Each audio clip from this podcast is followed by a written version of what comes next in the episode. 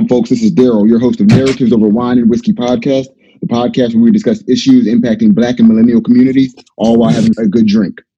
Today, I've got my second guest here with me, very good friend, um, confidant, my pastor, my boy Darrell Briscoe here. Um, and he has just released his first book. Doc, excuse me, Dr. Darrell Briscoe. right? um, but this is this is my dude. He he's solid um, somebody I can go and talk to about whatever. And so we just released his first book, There's a Storm Coming How the American Church Can Lead Through Times of Racial Crisis. And I mean, the title in and of itself is a conversation topic.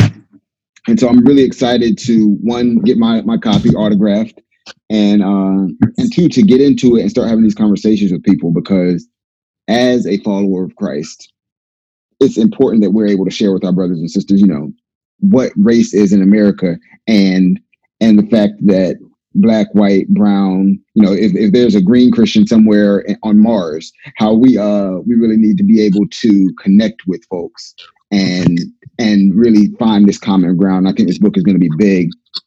Um, but I'm going to go a couple light questions real quickly, and then we'll we'll jump into the, the heavier stuff. So, first question. Oh, and how I also start the the podcast. What I'm drinking today. I have a single malt Scotch whiskey, uh, the Glenrothes, 10 year aged. I had it on my last podcast from last week, but um, pretty solid drink. And uh, yeah, like I said, this is my second time in a row having it, so I- am a fan of it. What about you, Darrell? What, what do you have over there? Yes, sir. Um, I have a, a Scotch whiskey uh, called Laphroaig. Um, uh, it is delicious, Laphroaig. Um, it, it has a peaty taste to it, uh, kind of smoky, peaty. Um, I got a, a, a, sweet friend of mine, one of my closest friends, um, who was with me in my program at Duke, got it for me last fall, and I just break it out on special occasions. So I'm like, man, I'm on Narrow Podcast, like breaking it out, special occasion. Let's go. Yeah, this one is a, a very, it's a sweeter Scotch it's really good. I, when you come over to the house when all of this um, pandemic stuff is over and everything, we got to sit and, and have some of this. I won't be drinking it too frequently, but I had to have a good drink with you. So, absolutely. Um, yeah. So that's the first question. Uh, next, since you're on narratives over wine and whiskey, which one are you going to choose, wine or whiskey? If you had to, you know, the rest of your life, one or the other. Oh man, I'm gonna go whiskey. Yeah, yeah, yeah. Same. It's just something about it, bro. Just like just sitting down. You know, I'm a big jazz guy. Got like 50 mm-hmm. albums. Got a record. Uh, I love the decor, uh, by the um, way. Like the decor at the house with the jazz records and everything. Yeah, we have a jazz lounge, uh, affectionately known as Sidebar, in our home with all these jazz prints. All my records are up. You know, if it's a Tuesday night, I'm in Sidebar hanging out. I'm gonna do some whiskey. Yeah, yeah, um, yeah. Same. I I am definitely a, a whiskey fan. Um, when I was thinking about the podcast and coming up with the idea, like everybody doesn't like whiskey, but most people will like some form of whiskey or some form of wine. And when I have when I have guests on, I wanted to give them the option of both. So, um, and I mean, and, and, I have grown in my my appreciation for wine, but whiskey is always going to be my go-to, especially with the varieties, be it you know Scotch or Irish or bourbon or a Japanese whiskey. You can you can usually find something you'll like. Right. Tell people about yourself. You know, I know that's kind of a, a question with a million answers, but just you know the stuff that you think is is pertinent to who you are, where you're from, kind of how you got to where you are in life right now. Yeah, yeah, man, I appreciate you. Um, yeah, you know, um, uh, I, am a husband uh, to Tracy. Uh, uh, we've been married for eight years. Uh, I have two, four beautiful children, four wild, full of energy children, two boys, two girls, Luke, Noah, Amelia Hope, and Ella Grace uh, ages six, four, three, and two. So it's just boom, boom, boom, man. So it they are bouncing off the walls. They're about to go on vacation. Uh, but yeah, I'm originally from Florida. Uh, uh, went to school at the University of North Florida. I got a track scholarship there. Ran there. Uh, major in political science, history, and then um, I was inspired to go into government after Hurricane Katrina. Uh, when Katrina happened, man, it it it it stills with me. I'm still mad about it. It still has marked my life. And so I decided to go into government public policy work after Hurricane Katrina. Um, and, and, I went to uh, the George Bush School at Texas A&M University at uh, not Baby Bush, but Daddy Bush. He has his presidential library there and a policy institute there. So I got my master's in public administration there with a focus on um, urban planning. Um, and, and that's where I kind of got involved in this whole world of climate change adaptation, natural disaster resiliency. It was from these superstorms, you know, just destroying the, the Gulf Coast. Uh, I, I, uh, I then moved to Louisiana um, to um, uh, work in economic development, neighborhood revitalization, hurricane recovery. I was there for three about three years, um, and and then in 2011, I moved back home to Jacksonville, Florida, and uh, I jumped into ministry full time as a young adults pastor. And so, yeah, that's a bit about me in a nutshell. And so, I love. I'm a lifter now. I'm a power lifter. I love working out and compete. I compete in that and the United States Powerlifting Association. That's fun, man. You know, just just doing it. You know, uh, we we came up to North Carolina because um, I I got my doctorate at Duke, and we fell in love with North Carolina. We fell in love with Durham so much. We're like, man, we're staying here. You know, and uh, then we started our own church in downtown Durham. So I would say that's basically me in a nutshell. What is your favorite part about Durham since you all have been here? Oh man, favorite part about Durham. Oh, oh man, that's a tough one. Uh, I'm probably. I mean, I just have to go with my gut, gut on this. I probably would say Duke.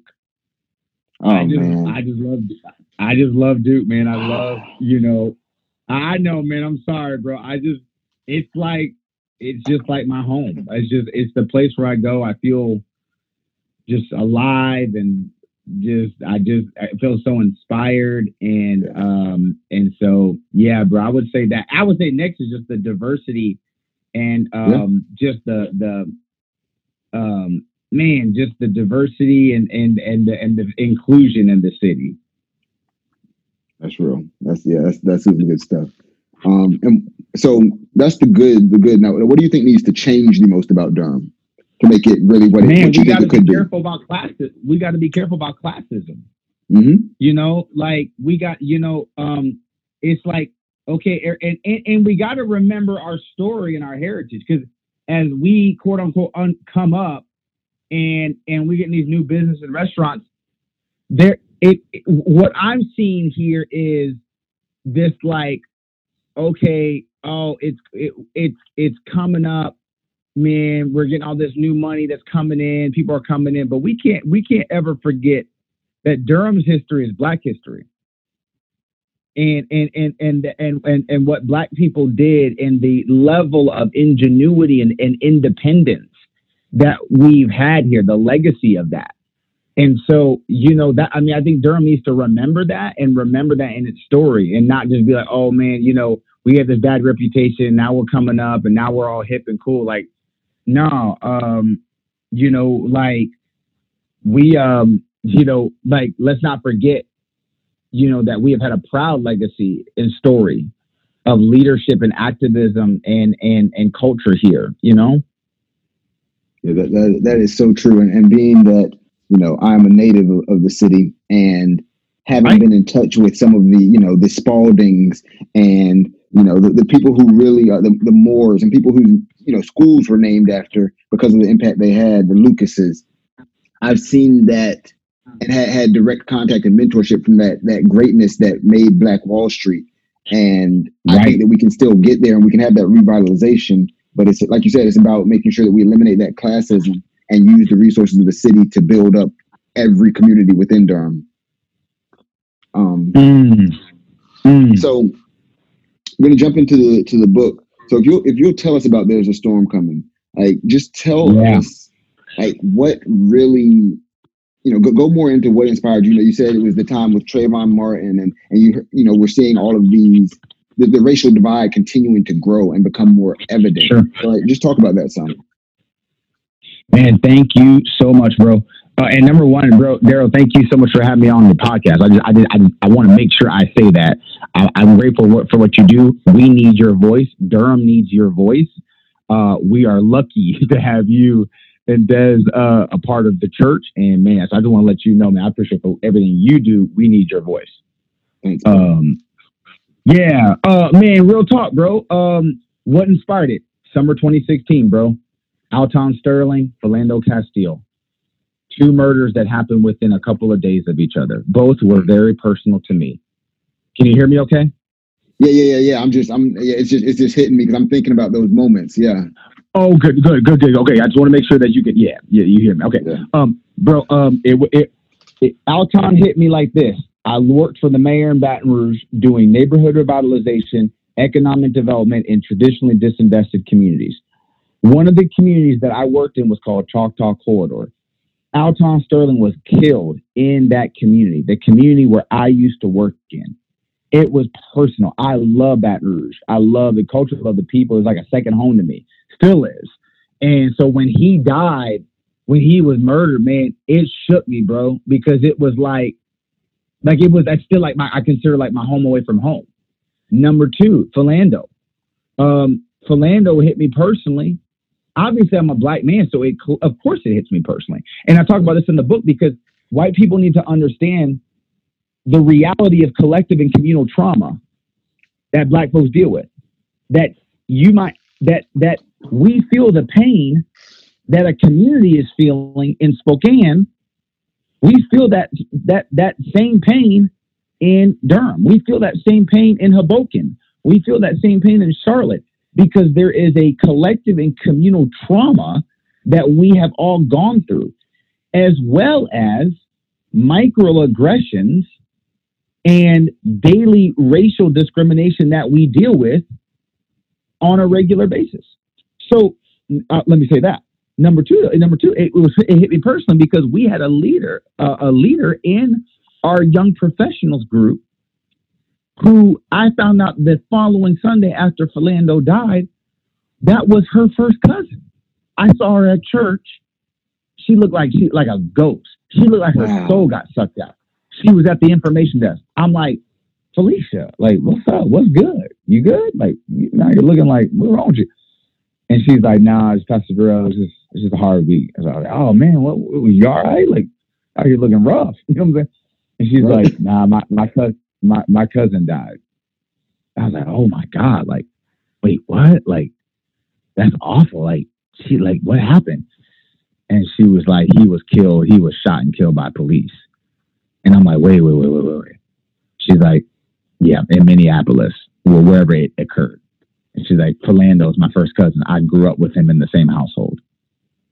Bro, I literally just, it just, seeing Felicia, who is still a friend of mine to this day, we still connect, you know, like to know that was a family member and to see her pain and not only, bro, not only her pain, but white folk judging the video, critiquing the video and saying, well, he deserved it because he kind of reached and he kind of did, he kind of, Mhm. if you see in the video frame eight, it looks like he might be going for something. So, you know, that officer was justified.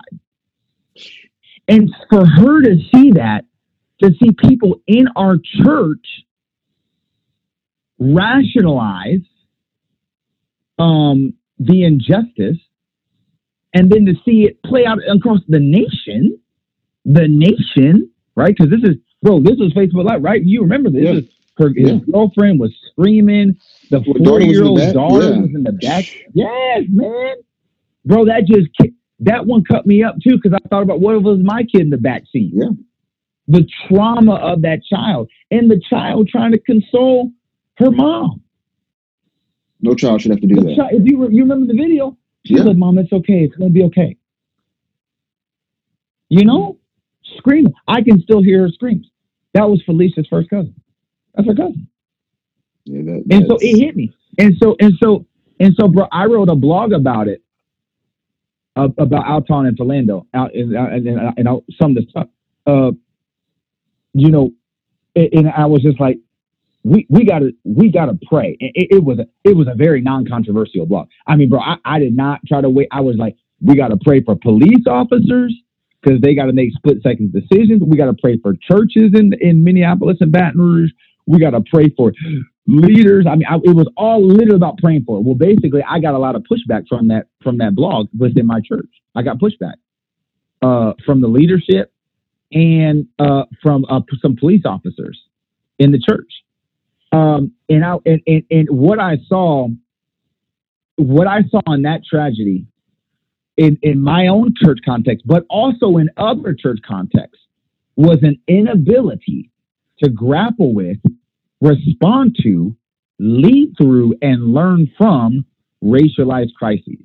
And what I mean by racialized crisis, I'm talking about like the the, the Trayvon Martins, the Mike Browns, the I'm talking about these these these these significant events that disrupt our socio-political climate that shape the fabric of our society. Obviously, we know racism has been there. That is, that has been an ongoing crisis, right? So my book, you know, what I'm saying I I, I want to acknowledge systemic racism. It's always been with us. I take a more narrow approach and focus on saying, okay, white Christian America, specifically white pastors, y'all need to look at this in the world and realm of climate change. Okay, most folks agree that the earth, the, the climate is changing, and because of that, that climate change, we are now seeing stronger storms. We are seeing different consequences and ramifications of man-made carbon emissions that are contributing to, to, to our changing climate. Stronger hurricanes, uh, longer droughts. And so you know, being a Floridian, I know something about hurricanes. I know something about storms. I mean, you live, you know, like, like every year, like, okay, you know what I'm saying? Like, you know, something coming. Y'all get hit. Right. We get hit. And Florida sticks out like a sore thumb. It's like a sore thumb just sticking out, you know? Literally. But you know, if you're a Floridian, you know, guess what? There's a storm coming. Oh, what, what does that mean? That means you need to get prepared. That means that you have to take precautions, steps, invest in money to protect your house and your community. So I guess I got the book from that that concept of listen, we're seeing these racialized superstorms, and we need to start white Christian America. We need to start to look at this in the context of a changing socio-political climate. The last 10 to 12 years, our socio-political climate in this country has drastically changed. We've had a black president. We have a president that that um and, and I'm going to try to be real godly and nice here with, with President Trump. Um, we have a president that is very uh, non-conciliatory and, and pragmatic and diplomatic. Let's about the nicest way I can say that. Yeah. Who plays yeah. to his base? Who plays to neo Nazis and neo fascists, right? And white nationalists. And so our climate's changed, and we're getting these stronger storms and crises. We got to prepare, we got to lead, and we got to learn from them. Man, you um, I, I hope that all my listeners are are even more excited about this book because I definitely am. I am. Um, I mean, th- th- just this conversation right now, and having you know read read up on you know the summary of the book, and you know pre-ordered my autographed copy, which I'm very excited about. Um, I I really hope that my readers will, will check it out because I mean, my listeners, excuse me, because this this is the conversation that we need to be having across the the um the table and, and across the aisle, um, if there is an across aisle. You know, really, it shouldn't be about hey, these are white Christians, these are black Christians, because for those who don't know, the makeup of Six Eight Church very diverse, black and white people, interracial families. Um, I mean, we, we just have we we span the gamut, and so I I right. think that the model, but, but you're not afraid to talk about and make people uncomfortable. You you have the conversations that need to be had, and you don't, you, you know, you don't just say, "Hey, these are this is how we look at America through rose-colored glasses." Instead, you say, "This is what it is, and these are the changes that we need to make." And um, one thing that I really want to want to applaud you for, and this is outside of the book, but the work being done in Durham's community that Six Eight is doing. So can you can you expound expound upon that a little bit and tell yes, people about the work that we're doing? Yes, sir. You know, part in the in the book, uh, bro. Um, you know, I I give I, I break things down by using something called the racial crisis framework. Mm-hmm. The racial crisis. So it and it's broken down into four parts: realization, readiness, responsiveness, renewal. And you know, and, and every section has a detail. You know, several chapters that make up that. But basically, the, the first section is realization. We have to be aware there's a problem and once we're aware of that, we have to seek to educate others and and and and, and build relationships and do the work uh, in our communities before the storm hits. And so, as a church, I kind of intuitively kind of follow that framework. And so, we are as a church, we we we we do. There's a number of things that we do. A couple. We we typically focus on criminal justice reform and affordable housing are kind of policy goals and, and, and initiatives that we that we um, work on as a church. We do that through something called letter writings to the incarcerated, where once a month or every other month we screen a documentary on documentary on criminal justice reform, and we we we we screen that documentary. We use that as an opportunity to learn, and then we write letters to people who are locked up in Durham County Jail, in Durham County Detention Center. What does that do? It does two things. Number one, it reaches out to individuals and shares the love of God with them. And it also educates our people on systemic issues. That's what we've got to understand as Christians. We typically see things from an individualistic standpoint. We see sin, but it's personal, personal, personal.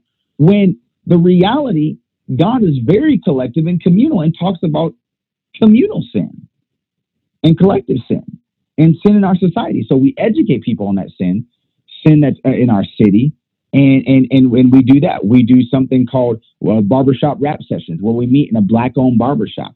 And we use that space as a safe space to talk about systemic issues that are going on in our city, to talk about stuff that's going on in our society. We've talked about reparations. We talked about the lamentation of, uh, of, of Kobe Bryant and Gigi Bryant dying. We've talked about a range of different topics. We want to give this as an opportunity to meet in a safe space and to talk about these things that are going on in our societies. And so, um, so we do that. We do something um, called readings on race, where every quarter we uh, we read a book by an author of color or a woman. Typically, we prefer to read something by a black woman or uh, or a woman, and, and um, we um, we we do that to, uh, as again another tool for education and, and awareness and realization We've got to be uh, educated and aware of the problem before we can begin to tackle it. And so that's what we do as a church. We, you know, we meet at the historic Hayti Heritage Center in the Black community, um, uh, uh, half a mile from North Carolina Central, Eagle Pride, Amplified.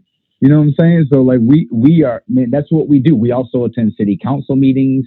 We are in relationship with several elected officials fighting for justice and serving the people in the Hayti community as well as the uh, McDougald Terrace. And so, you know, we obviously we also are like traditional church. You know, we meet on Sundays, praise and worship, and you know what I'm saying, and all all that jazz, but preaching and the Word of God. We're biblical, we're biblical based, but you know, there's over 2,200 verses in the Bible that can that talk about justice and and and poverty, and so we want to make sure that we talk about what God talks a lot about. You know, so yeah one thing that I really appreciate having been um, been a member of the church and being a member is the work that's been done um, recently, right before the pandemic in McDougald Terrace, uh, or or outside of when these people found out that their homes were essentially poisoned and had to move out.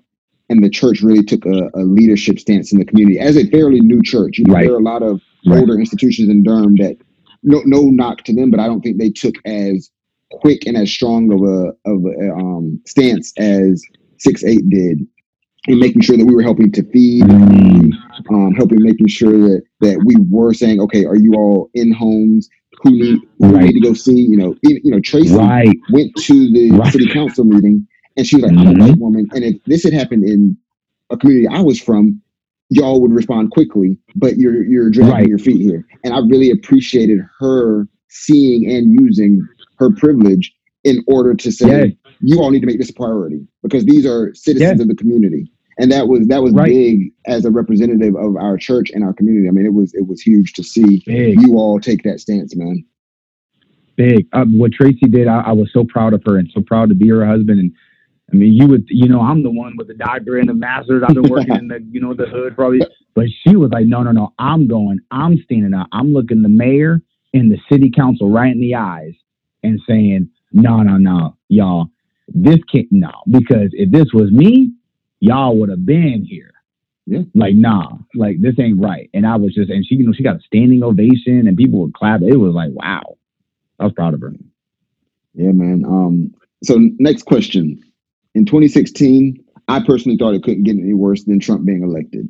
Uh, since then, we have really seen the, the unapologetic. I, yo, it's, I was like, yo, this is actually. I'll, I'll, I'll give you some backstory. Before we met, Desiree and I, Yeah. the summer of 2016, were uh, we went to three countries in Europe real quickly. Um, we did Amsterdam, um, Okay. and then no, so three cities. Excuse me, Amsterdam, London, Paris. And when we were in Amsterdam, Trump was, uh, you know, on his on his trail or um, campaign trail, campaign tour, whatever. And people were like, "Do y'all really think that America?" Like there were Europeans asking, "Do y'all really think America is going to elect a reality TV star as president?" At that moment, I said, "No way, Hillary's going to win," because that's what I really thought Right. to be true. And to see what we're in right now, it's crazy.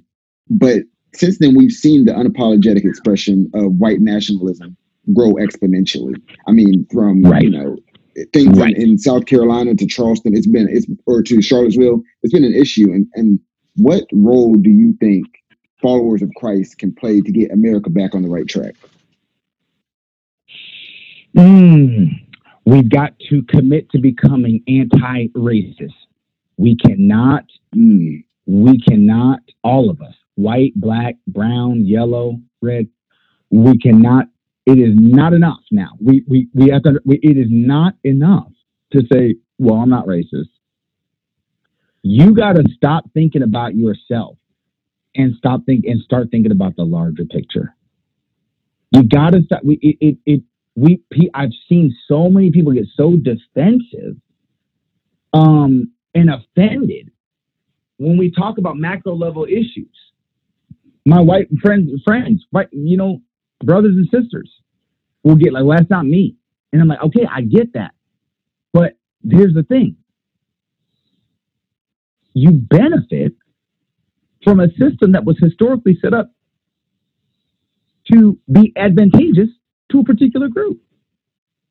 And if you don't seek to dismantle that ideology that centers whiteness, that centers white values, norms, culture, if you don't work to dismantle that, if you don't work to decenter that and recenter other voices, cultures, right? Then we're not going to get anywhere. We need anti racist. We need white people using their power, platform, and privilege to recenter black and brown culture and to make things and to fight for equity.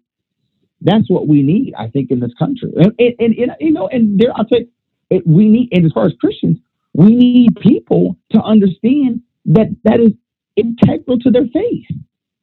That is a significant aspect to their faith.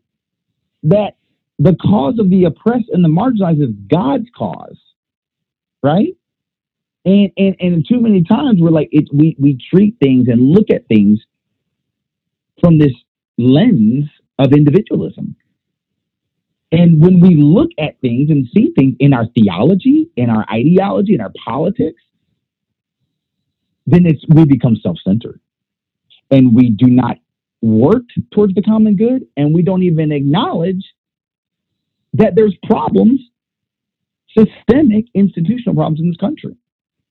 So I, that, I would simple answer is we, we, we need to become anti-racist, not just it's not enough to be non-racist. Yeah, man, I, I am very intentional um, with with some of my language, and, and you know, you answered that beautifully.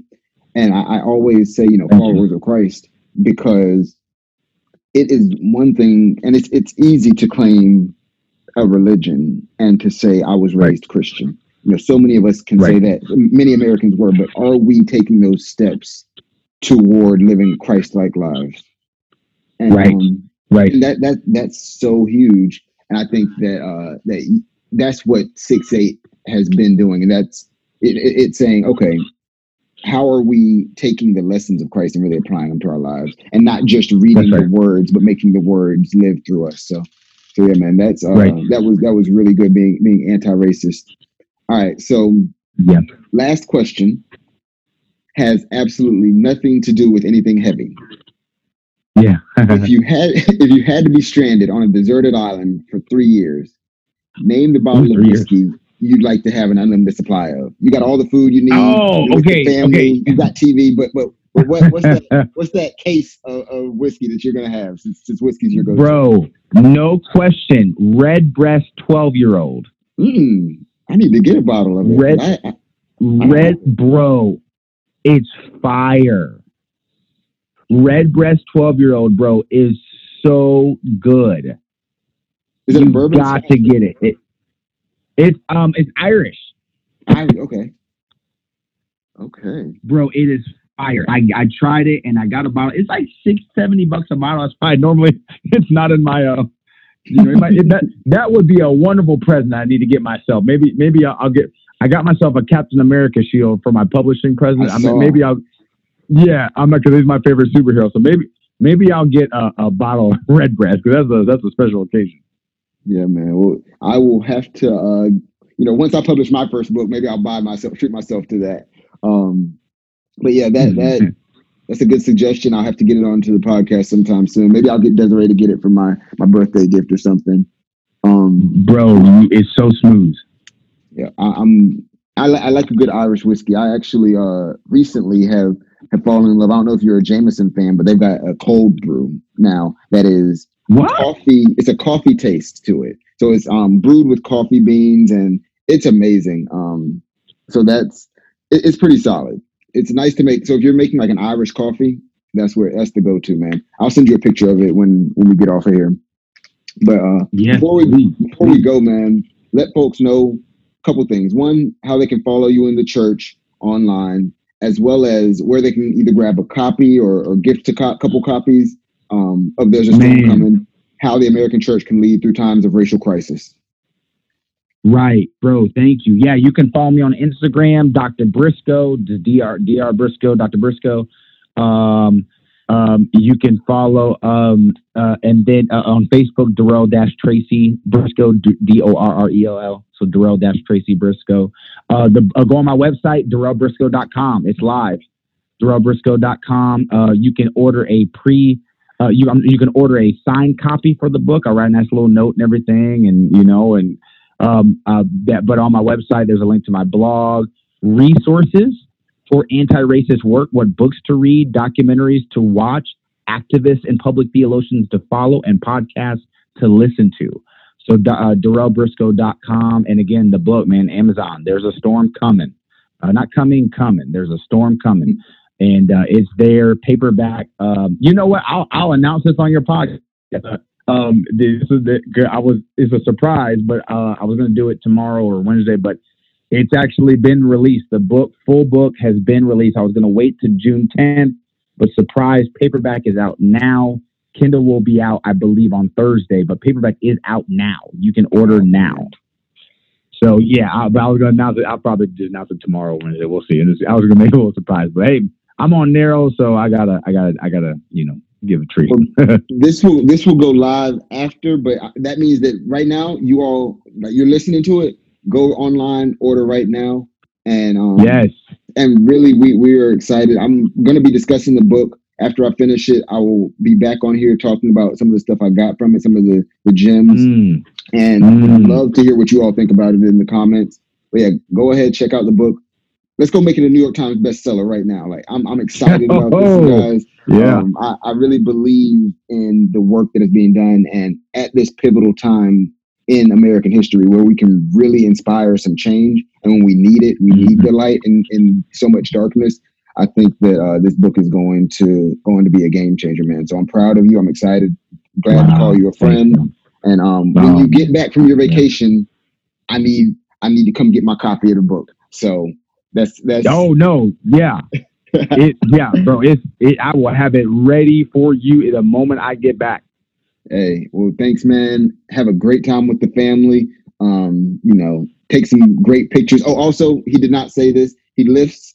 He's a father. He's a husband. He also is a photographer who is going to try to take Ah. my take my spot in in Durham. So yeah, I'm, I'm Man, not as good as you. Not a, I'm amateur level compared to you. Hey, thanks for talking with me, bro. And um, tell the fam I said hey, and I will see y'all when you get back. Okay, brother. Thanks for having me on. Take care. All right, peace.